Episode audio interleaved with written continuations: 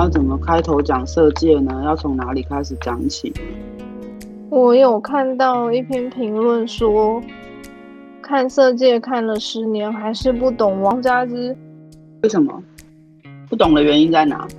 他他是直接说看不懂汤唯了，就是不懂他的选择，不懂他的挣扎，觉得他从头到尾其实都是很失态的。失态的点在哪里啊？就是他对邝裕民心动，但是他没有直说，然后没有让对方很明白的知道这件事情之类的。虽然我觉得已经很明显了，然后面对易先生的时候又很生涩，本来就很生涩啊。对啊，然后他假扮那个麦太太，其实应该是一开，几乎是一开始就已经被识破，那个麦太太的身份是假的。就是易先生老早就看得出来他是假的麦太太，但是他也不在乎他实际上到底是谁，这样对他来说这个人可能就只是生活中的一个调剂，只是没有想到越来越认真而已啊。对啊，就是他说王佳芝失态是因为他假装是猎人，但其实他一直都是猎物，然后很很轻易的就被易先生捕获，然后那种故作镇定啊，假装坚强，假装自己是大人啊等等，那一些样子都是失态的地方。他对失态的定义好奇怪哦，就是没有没有真的在做自己。例如说，他其实很纯良，但是假装自己是娼妓之类的。说穿了，就是其实他也是认为说，王佳芝跟易先生之间的关系就是相当一般的男女关系，所以他才会有这样子的评论，其实也不奇怪。就是如果以香草人的想法来想的话，就会觉得说这个女的就是娇柔造作啊，然后得不到邝裕民，然后又在一种那种他们的想要进行的匪谍行动中，竟然爱上了他们应该要杀掉的人，就是一个不专业的间谍这样子。嗯，我觉得以一个香草人在看这部电影，应该就是他们有时候会用这样的心态看这件事情。嗯，就是不专业的学生、不专业的演员、不专业的刺客，嗯，不专业的情人。对啊，嗯，就是汤唯这个角色从头到尾都，他并没有把他的角色扮演好，就是会会有点不知道他到底是冲啥小的感觉，然后又很像双面间谍这样。对，这就忽略掉为什么就是张爱玲这篇小说写的那个时代背景，跟他们原本就是一群学生，却被赶鸭子上架去做一些本来学生就不该做的事情，只因为为了要爱，为了报效国家。那个时代几乎大学生都是这个样，知识分子都是这样。对对对，然后就是他们要这样做才叫做正常、正确，然后为国效忠的知识分子。对。所以有些评论其实会忽略掉这些事情。嗯、那我们在看这件这个关系，例如说他跟邝裕民，还有他跟易先生，我们看的时候就不是用这种方法去看，我们在看的就是一个、啊、一个女性追求情欲中却没有办法得到真正的安慰之后，然后她被征服的故事。嗯，我我其实蛮。蛮愿意承认，他说的就是其实很早麦太太这个身份就被识破了，易先生早就看出来，对，他就在扮演的过程中，其实就一下就露出马脚。其实我觉得易太太肯定也这样觉得，就觉得说这个人想干嘛，可是对啊，可能就可能是想要趁机跟他们攀关系的人，然后他可能没有想那么深，但是可能易先生就觉得说有嫌疑，所以他们在第一次的时候约他们来家里的时候。人来都不来就走了，然后就说哦，我们离开了、嗯、这样子。嗯，易先生就比较谨慎嘛。对，这的确就像你说，反正他就是一个过客啊。易先生一开始一定会觉得说哦，这是个过客，有机会我就把他搞上床，没有机会就反正也不一定会再见到了，时局那么乱。对啊。可是又再见到了。嗯。我们之前有讨论过说易先生到底知不知道王佳芝是间谍，我们的结论不是是他肯定知道嘛，可是他还是想要相信他，对，相信他爱他，相信他不是，相信他没有要杀他，然后的确啦，就是王佳芝已经拜伏在他的胯下，所以对，最后才会叫他快跑。对，所以他其实就赌对了，他也他不管在就是性上面征服他，心上面也征服他了。所以刚刚那讲的东西，就其实有什么问题吗？就算是娼妓，也是邝裕民叫他去办娼妓啊，然后而且还擅自的，就是决定说他的处女要给谁，真的又不是他自己来拿。他们一群同学开会决定好，他从头到尾都没有参与。如果这样叫娼妓的话，我就不知道什么叫不是娼，就是这样算娼妓吗？你要怎么样定义是不是娼妓这件事情？所以你的娼妓就是说，哦，他是被迫的，是叫娼妓吗？对啊，他是被迫的，没有错啊。他根本就不想要跟梁润生发生关系。对，然后结果你们所有的人说只有他有经验，就叫他们去睡，然后而且还睡了好几天，然后他的经验也是嫖妓来的，对，然后也没什么，也没什么经验，可能就是趴人家身上一直动。对啊，你看那个王佳芝的表情就知道，王佳芝一点都不舒服，他从头到尾都没有享受到，没有一个恰当的性的学习，然后你这样把他派出去，然后当然就是面对异性之后就像个小鸡一样啊。就像老鹰抓了小鸡，就是哎，我现在要吃你了。小鸡难道说哦，我是个经验丰富的鸡？他就没有嘛，他就没有所谓的经验丰富可言。那他当然就很好识破，就是如果他跟麦先生结婚很多年，那他其实他们如果之间有性关系很多年的话，他的反应不会是这样子啊，他就永远都很青涩，然后永远都是任意被摆布，然后甚至是因为易先生不断的使用他而开始变得越来越可以放开自己的矜持去享受易先生跟他之间的性。王佳芝从头到尾都没有太过于主动去勾引他，开始脱衣服脱很慢的时候啊，可是他是在紧张，对，那个是在紧张，然后他可能认为说啊这样子可以吊他的胃口，可以勾引他什么，所以才遭到暴力入侵。的确就是很深色，就是女生可能觉得说我要这样子很，就是一开始很害羞很娇羞的现这样，对对对对，所以他的确说他缺乏经验，这是没错了。嗯，好啊，所以我们讲那么多，我们到底为什么会觉得说这部片跟 D S 有关系？其实很多时候只是因为易先生怎么看待王佳芝这个人吧。是觉得易先生是动来说的话，可能其他的太太们没有这么深刻的感受。然后易先生对他自己的老婆啊，对什么马太太、肖太太什么的，也都没有像是对待王佳芝这样有想要掌控他的欲望。应该说，我刚刚也在想，就是其实我们前面有在聊嘛，就是香草人外遇都先打炮。其实以香草人来看这件事，就是易先生外遇了王佳芝，然后他们再打炮。他的外遇对象也不是只有王佳芝这个人。对，然后我刚刚其实就在想说，啊、如果说如果说色戒通篇都没有拍到性的部分，我们还是会觉得这是一部很 D S 的电影吗？它还是啊，因为让我印象最深刻的 D S 场景是换旗袍那里，嗯，那个跟性就没有什么关联。对，他就是掌控他，对，掌控到就是我连你穿什么都是由我决定，你只可以听我的。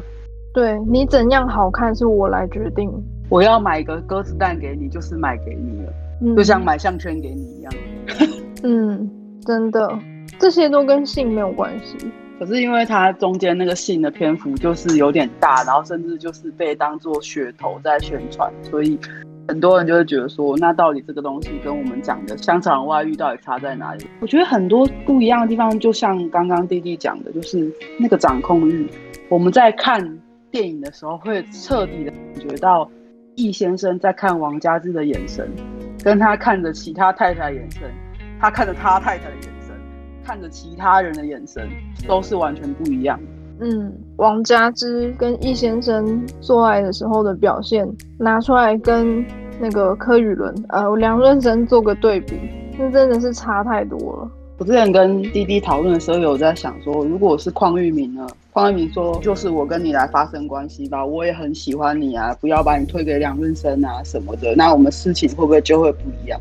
其实我们那时候讨论的时候就说，嗯，事情可能会不一样，但是邝裕民就是个俗辣，他最终还是不会臣服在邝裕民的身下，就是他对他不会有那种臣服的心。我们有讨论过说，会不会邝裕民其实也算 S 之类的。然后，但是我我们的结论，我记得那时候好像是，他有可能是，也可能不是。但是他如果是的话，他就是一个非常手段非常烂的，超烂的意思。因为他那个时候在妥中华的演的那个情报上司的那边发脾气的时候，对我们我就觉得那段超好笑了。嗯，他就只是在逞口舌之快，实际上他什么也不能做，也什么都不会。而且他讲的一副就是他可以替王家之负责，然后他还跟王家之说他想要跟他发展，然后王家之就跟他说一切都太迟了，你可以的，你早你之前可以的，但是你却都没有这样做。嗯，所以他跟王家之讲的那个，其实有一点像是最后的挽留，底气非常不足啊。他其实心里自己也知道。就是你在攻杀小我走先，然后我我已经没有办法接受你，我心里面现在已经被另外一个人占满。张爱玲写的那句话，女人的阴道通往心，她现在已经从被易先生从阴道通往心，顶到肺。她比较不会像欧娘一样让我有每次看有每次不同的感觉，而是我每次看就会有一种感叹，就是如果王家之不是间谍的话呢，他如果真的是个麦太太，那个关系是不是就会持续下去？他就很高兴接受那个鸽子蛋，然后他也不会死掉，然后他们就是一个也许迟早会结束，但是可能当下发展的非常顺利的关系。这是有可能的，因为到最后他们其实都已经认定彼此了，就是因为认定才会叫他快走啊。对啊，但要不是他是间谍的话，说不定就是可以这样一直下去，因为也不会有任何人出来阻止他们啊。易太太又不会打扰他们，易太太就睁一只眼闭一只眼，反正她就是太太啊。对啊，易太太甚至欢迎她到家里面来住、欸、反正输钱就给她就好了。他们两个继续发展下去也不会被任何人干扰啊，就只是因为时空背景的关系，因为那个时局，因为王家之的身份是间谍，所以不得不变成这样的结局。怎么讲？如果王家之不是间谍，他真的只是个麦太太，其实他能够认识易先生吗？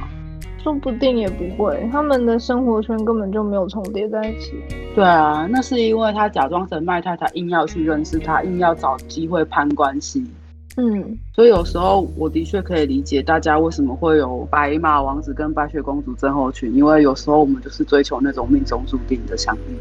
是不是命中注定其实也是蛮后设的，你必须往回看你才会发现是什么样子。对啦，就是像我最近进入了另外一个创伤发作的时候，就一直在跟弟弟讲说，如果可以我很想回到八年前，然后当作这一切都不会发生。可是如果以命中注定论来讲的话，我注定八年前要发生这样的事情，让我很难过，然后让我直到八年后还觉得自己没有好，不然可能这八年来发生的所有事情可能都不会发生一样。这些都还是后设，就是对啊，搞不好八年前没有发生这些事情，也许我现在会更开心啊，谁知道？因为事情不是那样子发展的，所以永远不会有答案。我最近也是跟另外一个推友讲过类似的话，就是他曾经想过，如果不要受伤，如果自己没有过那些伤痛的话，也许他就是一个很快乐的人。然后我就跟他说，我跟你有类似的经历，那事情发生就已经发生了，但你还是必须想办法找到让自己活下去的方式。像是我的方法是去穿可爱的衣服，可爱的洋装，我去找一个形象自己建立起来，然后假装自己是没有受过那样子的伤害的人，我可能就是这样子的姿态在活着。这对我来说是一个心理安慰，也是一个生活目标。那这个其实多多少少有给我一些力量做这件事情。我觉得这种方式当然是比较好一点的，不要像我一样就好，就是一直逃避去看见自己受伤这件事情，因为总有一天你还是会像我一样需要去处理以前逃避的伤口。嗯，我觉得可能是你不像我这么喜欢伤口。我会逃避，然后不去看，然后一直跟自己说不要难过啊，没事啊，或者是跟自己说没有资格难过。所以其实有时候如果硬要说我对色戒的感觉是什么的话，其实我觉得撇开 D S 不讲的话，其实王家之也是在报复吧，报复所有人，把他推给梁润生，然后报复邝裕民，然后其实易先生是他的出口。对啊，易先生是他的出口，也是他的光啊，就是那个不是有一句话说什么，就是有一个裂孔，然后光是照进来的地方嘛。嗯，我觉得易先生就算是一个再糟糕的汉奸什么的，也是他的光。嗯，所以他才会愿意为他做到，就是叫他快走，然后就算是他的报复里面跟他一点关系都没有。嗯，这其实也会让我想到，在 D S 关系里面，很多人一开始都会崇尚一种为主人牺牲、为主人而死的这种关系。嗯，好像这样子的牺牲是最伟大、最有奉献值最高的行为。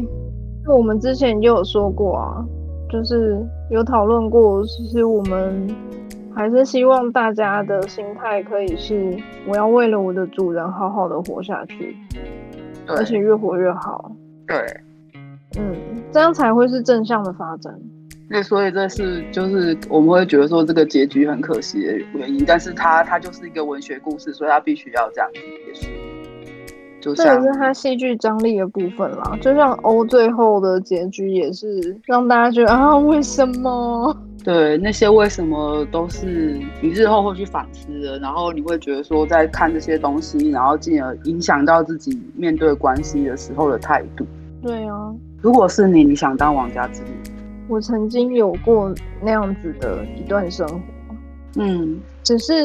我的推手不是邝裕民或者是梁润生那些同学，而是我自己，就是一个很黑暗、很破碎的自己，然后把比较能够吸引吸引人的那个自己推出去当娼妓，那种感觉，就是推出去当王家之，做的都是一些让人家看不出来是不是心甘情愿的事情，最后自己又陷在里面。对，我也曾经有过这样子的生活，我不能说好或不好，毕竟那个就是一段经历嘛。但我自己现在比较知道自己想要什么来说的话，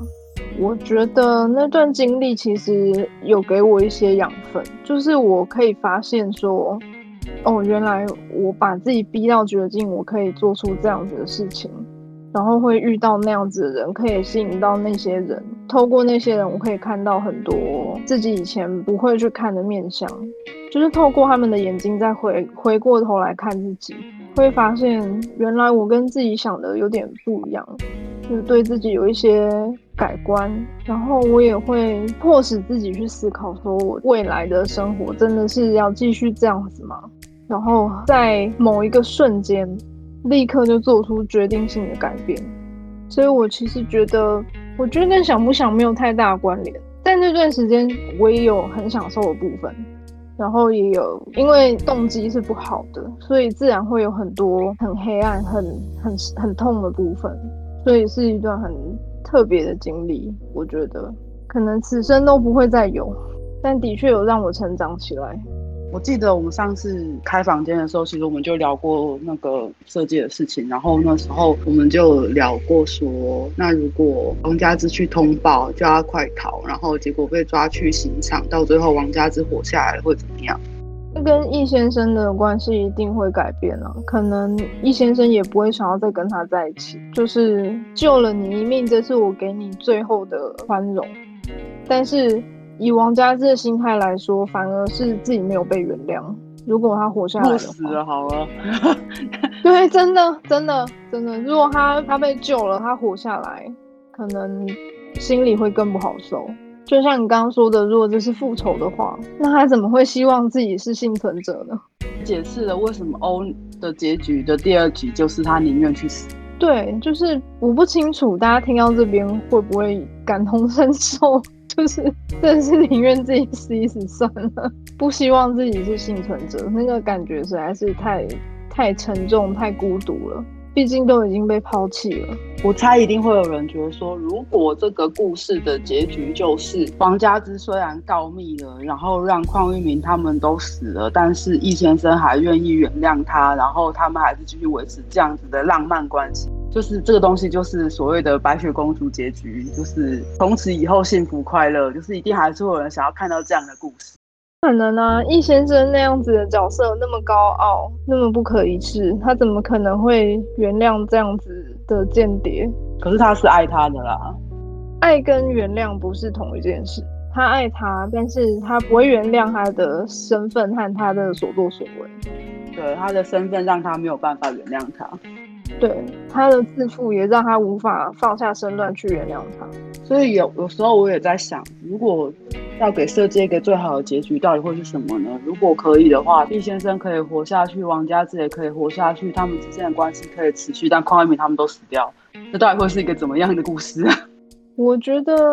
就还是还是会很开放性吧，但还是一样会很悲伤，就是蓦然回首，那人已经不在视线范围内。到其实我觉得我们最近在聊的主题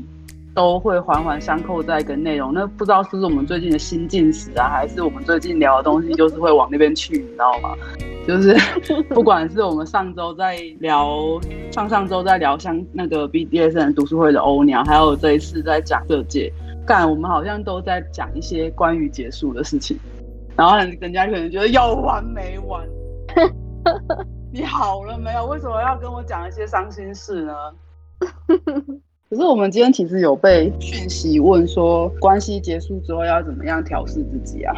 每个人的方式其实都不太一样。假设假设王家之也没有死啊，就是只是故事是这样子写、嗯，但他没有死，他可能到最后就像你讲的，就是易先生也没有原谅他，就被放逐了。嗯，你知道我想到啊，你刚刚说放逐这两字，我就想到。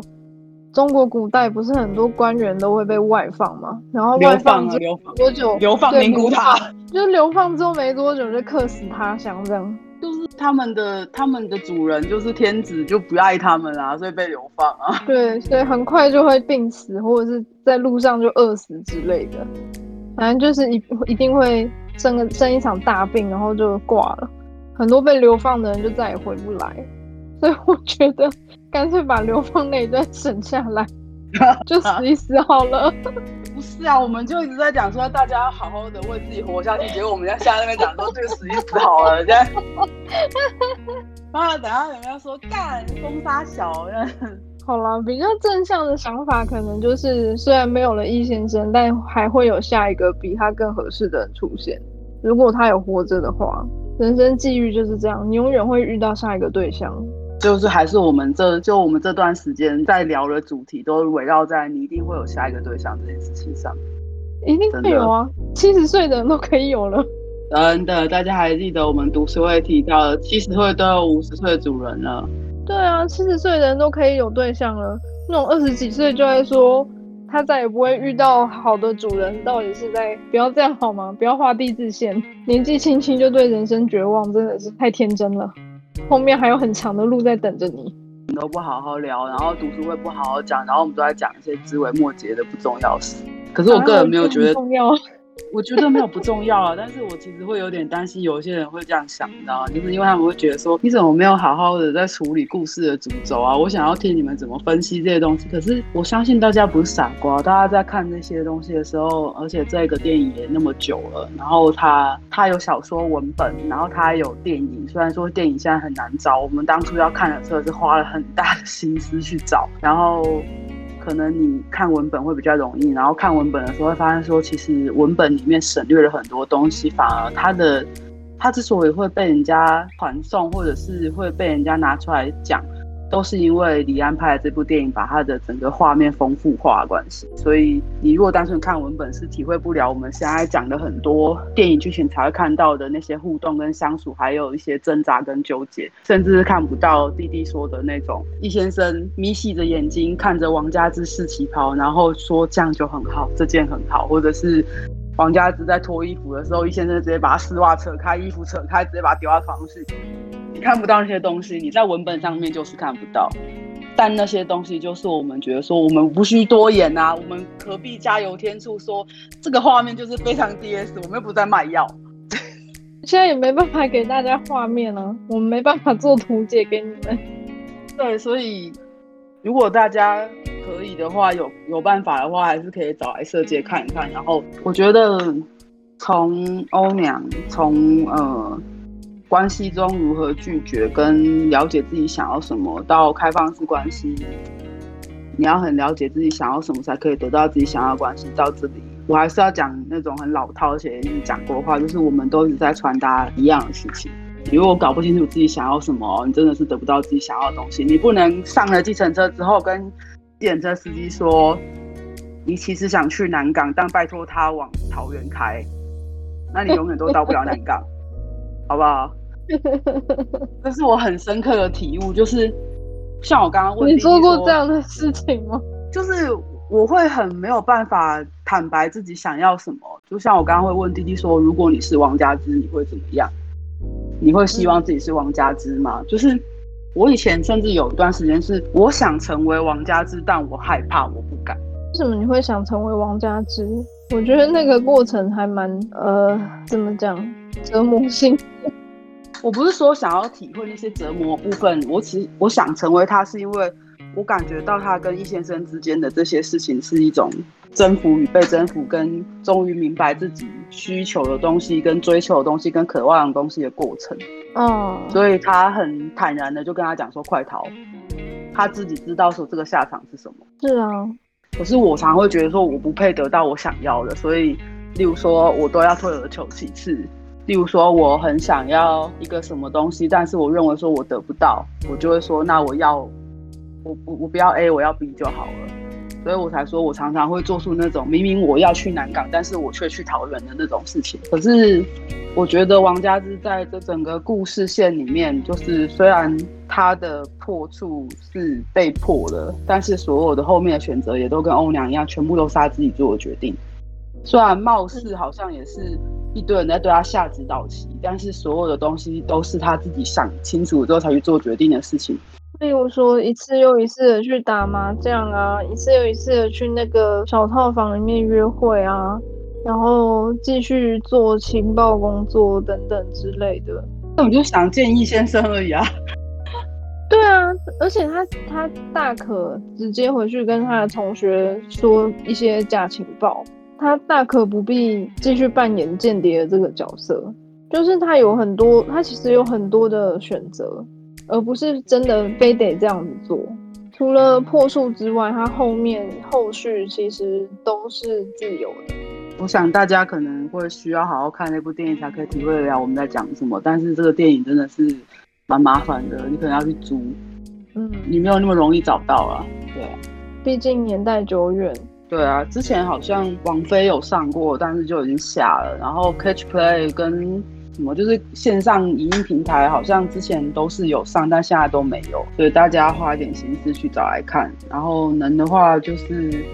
其实我觉得以这个电影的文学造诣或者是它的画面精彩来说，就算把它买下来，应该也是没差，蛮值得的。重点是还买得到吗？我不知道啊，我再试试看吧。买不到的话就是租来看哦，或者是。因为感觉上现在电影台好像也很少播这个，然后搞不好还会剪掉一些其实是重点的事情。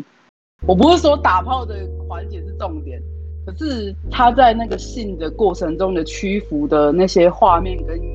表情，其实真的还蛮重要的。说屈服也不对，就是那种嗯臣服跟征服的样子。嗯，好难形容哦。对啊，就是。啊，我想到了，其实如果真的要讲我最喜欢的画面，应该是王家之唱歌给易先生听。哦，他们还在那边说日本歌就是怎样怎样的。对啊，那其实很主奴相处，或者是很互相的相处，就是认定彼此的人会讲的话跟相处的状况。嗯，所以其实坦白说，我认为就算这部戏把性场面抽掉，也不会影响到什么，只是性场面就是一种画龙点睛。不管是不是什么回文真事，还是呃梁朝伟的特写什么的，都不是重点啊，就是重点还是那个服从的过程。因为我觉得他就是要用性这件事情去作为张力最大的王家之的改变，而且是明显让你看得出来他现在正在改变。嗯，毕竟阴道通往心嘛。有时候我觉得这句话是假的，但有时候也觉得这句话是真的。也许真的的原因是因为你也愿意让这个人走进你的心里，所以他进你的阴道就会进你的心里。如果你不愿意让那个人进你的心里，他进你阴道再多次好像都没什么用。不然那么多人进出阴道，我也没有觉得他们进到我心里啊。对，嗯，就是块肉，就是一根肉，香肠。对，嗯，这一集上的时候，应该就是我们第二集结束的这个礼拜了。所以如果有任何人呢有任何想跟我们讲的话，在我们第二季休息的到第三季之间的这段时间，都欢迎你私讯我们的 I G 或是 Twitter， 脸书也可以哦，想写信也可以，我们还有提问箱。不管怎么样，欢迎你用各种方式找到我们，跟我们讲讲你的感想或想法。我们也很谢谢大家支持我们一路走到了第二季，就是虽然我们写了七季啊，短短一年半之内我们应该是不会消失啊，对不对？对。然后我们现在还有业配了，然后干爹还跟我们签了整整一年的约，我们真的是不会随便就人就不见那样。我们顶多就是礼拜一有了请假，因为东西剪不出来、生不出来，但是我们我们还是会尽量维持我们的初衷，然后聊一些我们想聊的事情给大家听。嗯，谢谢大家。谢谢，记得, 记得那个第二季到第三季中间的休息时间就维持老样子，回去听重复了。有什么对想听的就听一听这样子。虽然我知道我们第二季真的开始就很哈口，就是什么东西都很重，然后就是搞得大家压力很大，想说我只是想要看看，后面越聊越难过这样。为什么要想这些啊？现在还跟我一直在聊关系结束怎么办什么的，你们是不是想要逼我啊？我跟你讲，我最近才在跟弟弟讨论说，奇怪，我们收听数怎么变少、啊？会不会是因为我们讲话也太沉重？没有啊，就是后台那个数字啊，然后就想说奇怪，可是我们排名也没有掉。没有啊，没有，收听数没有变少，就只是因为我们第二季一开始那个直接爆量，所以我们还没有适应。哦，维持正常吗？我们 第, 第二季第一集竟然有七千多收听数，我想说才是冲啊小，然后怕爆。对，大家都在说啊，好厉害！其实我们也快要累积十万下载数了，就是真的很高兴。就是短短半年里面，我觉得一个节目做到这样子，虽然不是什么突然的大红大紫什么的，但是能够这样，我们真的很高兴，也很谢谢大家。真的，记得没事就可以来我们推特聊天啊。虽然说我们推特的人会比较靠北一点，只是我我觉得我们其实很好。好的时候都比较友善，你知道吗？就是如果来私人私人账号，就会想说干你啊，穿小的。好啦，谢谢大家，第三季见。谢谢大家。